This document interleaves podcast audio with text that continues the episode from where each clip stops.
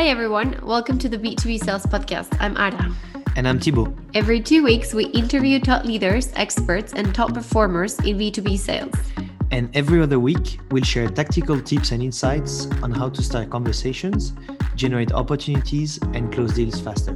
We are on a mission to change the way society sees sales. This profession is one of the most rewarding ever. Yet many people are afraid to do sales or they choose this career by default. This podcast is brought to you by Sales Labs. If you want to submit your questions and guest suggestions, you can join the T shaped sales community. It's a 10 euro month subscription where you'll get access to one new tactical training every month, a community of sales reps, and exclusive events and discounts. Join today and get one month for free at www.saleslabs.io slash TSC. So get ready for your dose of sales wisdom and enjoy the show.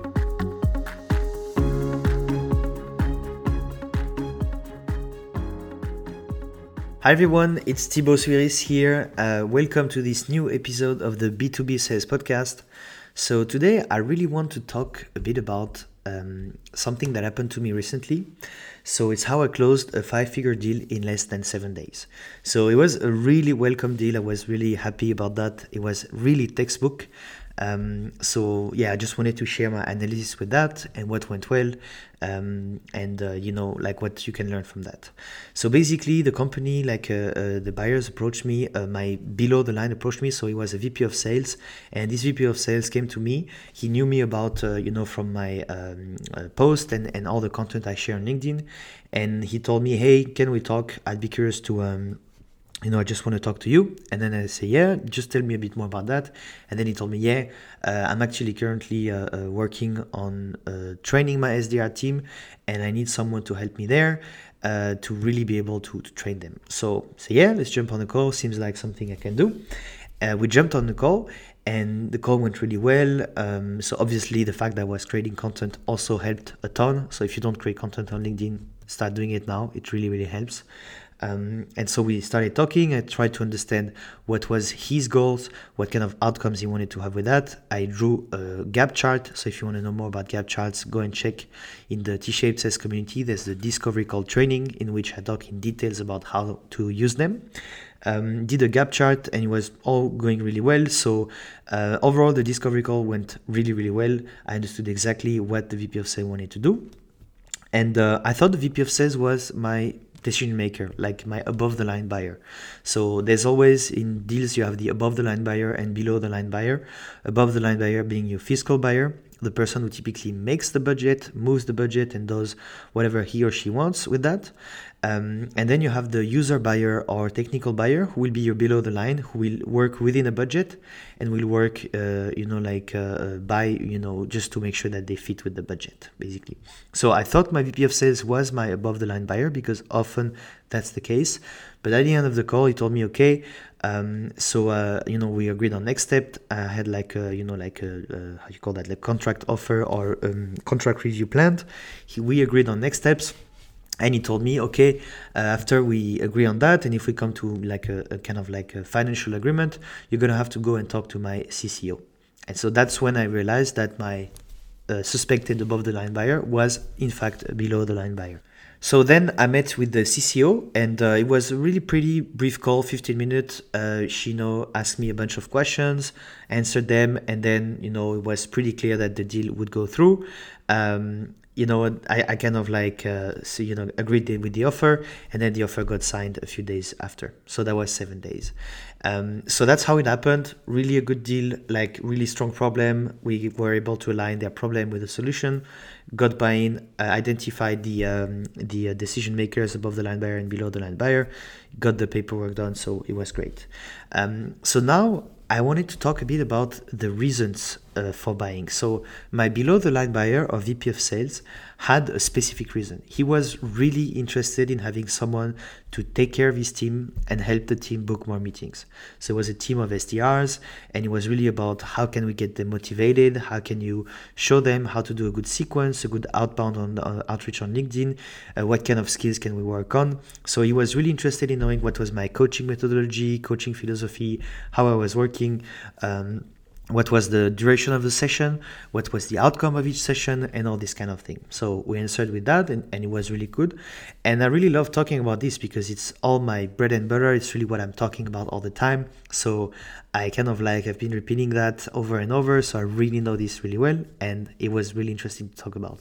And that's the lesson here: is when we talk with below the line buyers, we tend to really love and speak uh, you know like it's it's like really nice conversations because they are talk- speaking our language. So uh, it's really like you see it as the adults table and kids table. The adults table are the atl the above the line buyer and they love talking about above the line buyer stuff adult stuff and the kids love talking about kids stuff. And so we were at the kids table talking about that it was amazing. And in the call with the atl she had a totally different reason for buying. She told me she said something that i didn't expect. She said I want my VP of sales to focus on helping the sales team because we have important targets to reach. So basically, the CCO had one thing in mind. It was to buy some time for her, v- her VP of sales. So she wanted to free some time that the VP of sales was currently or before I was there spending with the sales development team. So the VP of sales could focus on making sure the sales team is reaching targets. And this is the great lesson and the learning from this episode is that you're above the line buyer and below the line buyer, they have totally different reasons for buying. My above the line buyer was buying time, buying the time of the VP, and that's the only thing that was important for her. The VP of sales was buying actually my knowledge, like the outcome I can produce with coaching and training for the team and uh, and that's what that was really the, the reason. And i jumped into the call and asked you know my below the line buyer the vp of sales so what do you think uh, i had a, a, you know a call like what do you think is the reason for your cco to uh, to hire me? And uh, he told me yeah to train the team and coach them. And i i explained him i said no she actually told me that she wanted to save some of your time. And so that was a good lesson for him too. So it was it was really interesting. Um, so that's really something you know just to give you an example of a, a deal that went really well because i identified the reasons for buying for my above the line buyer and below the line buyer. So as you move and do your discovery call always remember and try to identify who you're talking to. If people are talking about risk money time, ROI, leverage, brand, all this kind of thing, these often are above the line buyers. That's what they care for. If they're talking about the features, about the benefits, what's the specific outcome of using your feature and, and what's going to happen, they are more often below the line buyers. And another lesson I learned is that the above the line buyer and below the line buyer are not things that are defined by job titles. Sometimes you're going to talk to a VP who will not decide of things. So your above the line buyer is, uh, you know, it's going to be someone else. So you have to really identify who, who you're talking to, and it's always important to have the above the line buyer involved in your deals. Otherwise, you may not have energy, and in the end, the above the line buyer is the person who signs. And if you don't know who who's going to sign, you're going to have like just, you know, you're just going to be maybe lucky but you won't have much control over your deals. So that's really a thing I can recommend you is think about these two types of buyers. You don't have just one decision makers maker, sorry, you have more than one. You have at least two. So really think about that.